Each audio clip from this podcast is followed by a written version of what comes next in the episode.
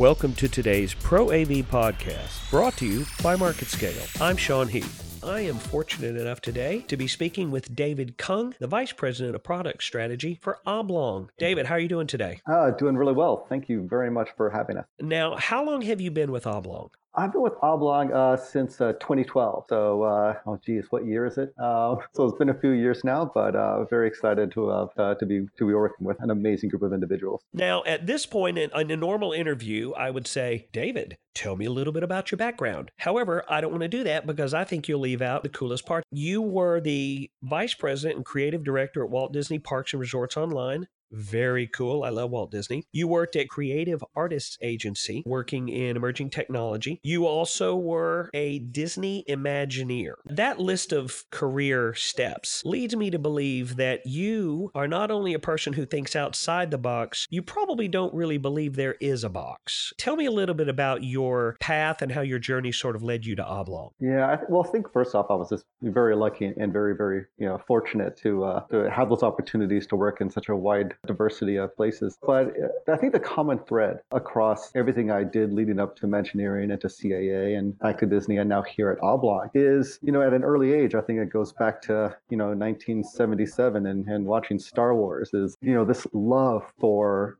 technology and storytelling and trying to bring those two worlds together. You know, so at, at Disney Imagineering, we're doing enhanced TV, kind of doing uh, early versions of kind of web experiences synchronized to television broadcasts as a way to kind of bridge that storytelling experience. You know, then at CAA, it was, you know, kind of, I thought it was my opportunity to, you know, enter the matrix and try to bring the worlds of entertainment and technology uh, together, but within sort of the, uh, you know, media entertainment industrial complex of, of Hollywood. And then of course, a return to Disney, you know, very much all about, you know, the storytelling, not only of the theme parks, but, you know, the stories that families build for each other and how we can enable that. And here at Oblong, in a whole new way, is, you know, how can we really create new ways of letting people not just interact with computers, because that's really just a tool to enable better ways in which we interact with each other and how we can become better storytellers. Well, you know, it's interesting you say that because you bring up Star Wars. And when I think of Star Wars, one of the most fascinating parts of that whole series for me is the interaction between the humans and droids and how they come up with a shared factor or a shared language, a sort of understanding of how they communicate. And that really was an extension of human machine interface through a language. But at Oblong, you guys are really focused on improving the human machine interface or HMI. But really, that's pointless if you can't find a good use for it. And I think you guys have come up with something cool and you're calling it mezzanine. Can you tell me a little bit about that? Sure. Uh, so Mezzanine is our core product. It's what you know analysts uh, might call uh, an immersive team collaboration system or immersive visual collaboration. But what it's really rooted in is that you know if you think about a traditional meeting room, right, a place where we're all expected to collaborate, a place where we're all expected to share, we haven't really moved the needle since the days of Don Draper waxing poetic over a you know a Kodak slide carousel. It, these are rooms purpose built for a single person telling a single story, right, with a single device. So if you just take sort of that word single, right? Single person, single device, single presentation, single screen, and just, you know, hit Command G on your computer and do a find and replace and insert multiple instead of singular. Now think of an environment where you can collaborate, where it's about multiple individuals being able to share multiple devices across multiple screens. And part of what we do with Mezzanine is, in a way, it takes us back to analog roots. Like before technology, if you had to solve a problem, what did you do? Everyone got into a room and they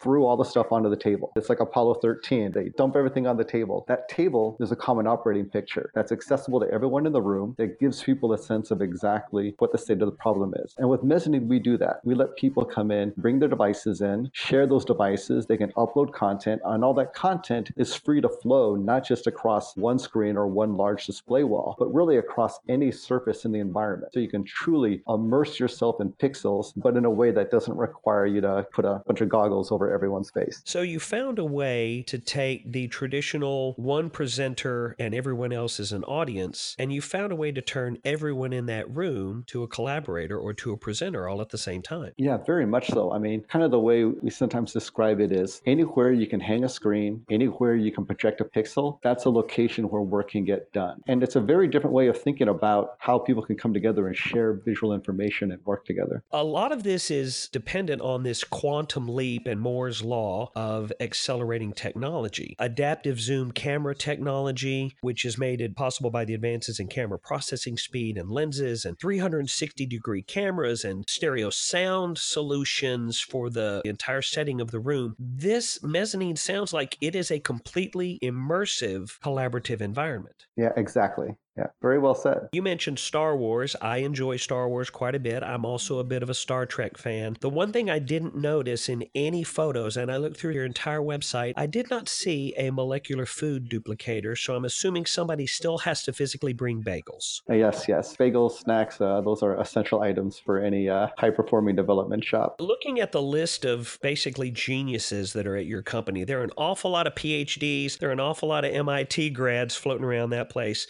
Somebody somebody's working on that already, aren't they? You can tell me. Oh, uh, I would have to, yeah. I can neither confirm nor deny. That is an acceptable answer. So you're taking the concept of large ideas and providing a way to actually handle them in smaller spaces, which seems to fit this industry trend of smaller conference rooms and trying to increase efficiency while reducing size. Yeah, so a good way to think about it is going back to the analogy of going from the framework of going from singular to, to multiple. If you just think think about a standard meeting room and the bandwidth of, of information. Now, most people think of bandwidth in terms of how fast is data pipe. But if you think about the bandwidth of visual information that's being communicated, there's a huge bottleneck, which is how much information can you convey through a single screen? How much information can you convey if that single screen can only show one source of content? And so oftentimes when we you know speak with customers or we talk to CIOs, they're laser focused on we need to accelerate the flow of information across our enterprise because that creates sustainable competitive advantage. Now, oftentimes people don't think about the flow of visual information because we're people, we're wetware, we're in meat space. How do we largely consume information? Right? It's through our eyes. And so you have to think about the throughput of visual information. And so the core thing that we're doing in big rooms as well as small rooms is open up that aperture, get you more throughput of visual information where you might have a, a small huddle room that might be say 10 by 10 or even 8 by 8. But why limit your throughput of information into that room through a single screen? Why limit the throughput of what can be communicated through that screen through a single input? If you remove those barriers, right, it's like making the quantum leap that we made from dial up to broadband. I want to point out that on Oblong's website, under the company tab, there is a story that the BBC did, specifically Spencer Kelly at BBC Click, that really puts this into just technicolor. It is absolutely astounding watching that. And so I will direct everyone that is listening to this, not now, everybody slow down. When we're done, then you can all go to oblong.com. And I would highly recommend that you watch that small piece that Spencer Kelly did. As I said, said, you're finding a way to compress these collaborations into smaller spaces, but it's a smaller physical space, not a smaller mind space. But you've also incorporated the ability to bring remote participants. I'm not talking about in another room, I'm talking about in another state, and another part of the planet. You can actually bring them into that workspace remotely through something you're calling InfoPresence. Yeah, so InfoPresence is really a, you know, we call it the experience of being able to share and be immersed in your content content. And what we're trying to solve for is today, every meeting has at least one person who's remote, right? And often that person is very much treated as a second or third class citizen within that collaboration setting. And why is that? It's because there's technical limitations where they can't see what's happening in the room. They might be able to see what the laptop that's being shared, but they don't really get a sense of presence in that room. Also, they have very little ability to impact, uh, you know, what's what people see in that room outside of they can share their screen screen. So what we're trying to do is that asymmetry, right, between what a remoter can do and what the people in the room can do is an inhibitor to collaboration. You know, a chain is only as strong as its weakest link. So you can have a very high-end, most amazing, you know, meeting space, but the second you're having a remoter being a participant, if you think about the collaborative potential of that collaboration session, it's going to be limited by the capabilities of the remoters outside of the room. So if we can give those remoters more power, if we can make them first class citizens in those collaboration, well, now you've just raised the collaborative potential of everyone who's participating in that meeting. So the way we do that is you can be a remoter, you get a link, you click on it, opens up your browser, and now you can see exactly what people are seeing on the screens in the room across those one, two, three, six or so, even more screens. So now you can see exactly what everyone everyone else is looking at. In addition, you can also share your screen and participate and upload content, and you can even control and orchestrate what's happening across those screens. So now you have all the capabilities as someone in the room, and as a result,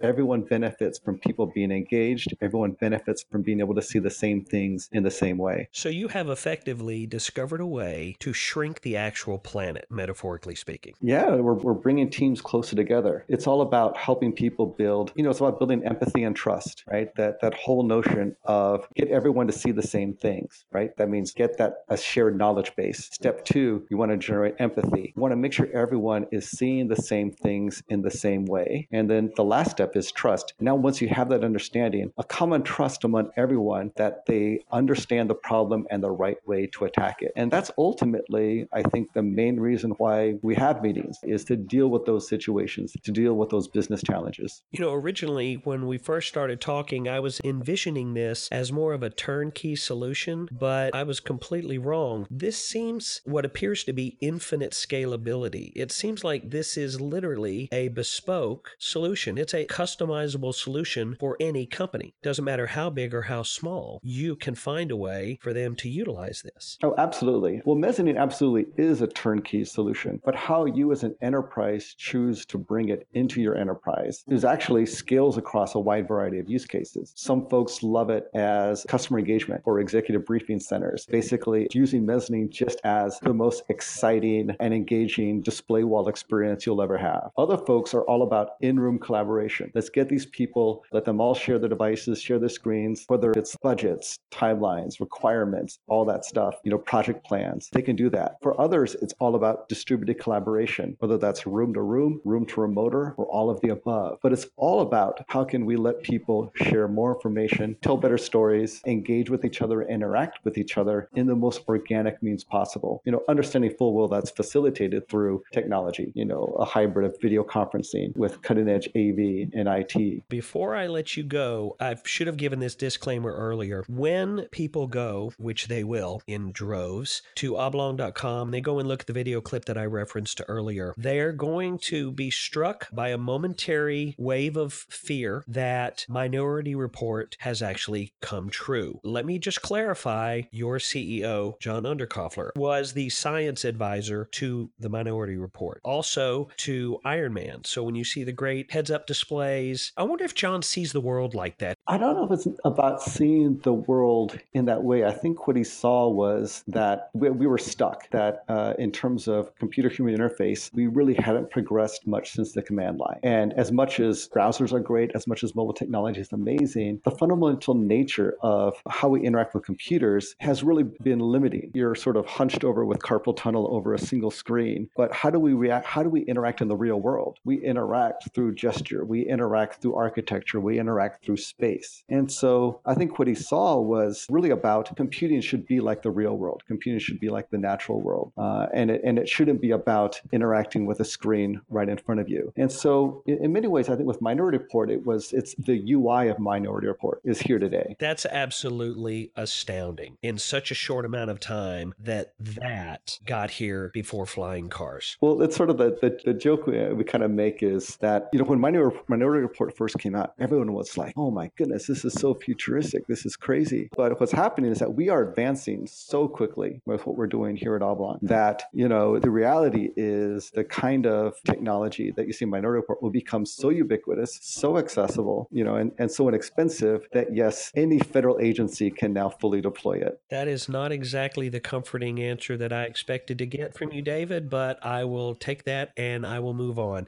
So I really just have one more question and then I'm going to let you get back to doing something else amazing. Can you build me a Star Trek holodeck? We can come pretty close, you know, whether if it's the holodeck or stellar cartography. Now, granted, I think probably VR is the best way to do it. But if you think about the holodeck as an environment where we could totally immerse you in a virtual experience visually, and yet your interaction through it is in the real world, right, physically, then I think we're, we're getting close to that. Like you mentioned the BBC Click video. When you walk into that, that room and you're surrounded by pixels, it's not unlike, you know, stellar DSLR cartography or, you know, even the holodeck. So we're getting close. That sounds like a definite maybe. And I'm going to end with that before you have a chance to change your mind. It has been a pleasure today. I've had the opportunity to talk with David Kung, Vice President of Product Strategy for Oblong Industries, and you can find more information and some absolutely mind blowing video clips. Go to their webpage. It's www.oblong.com. David, thanks so much for taking the time for me today. I really do appreciate it, and I look forward to talking to you again down the road. Thank you very much.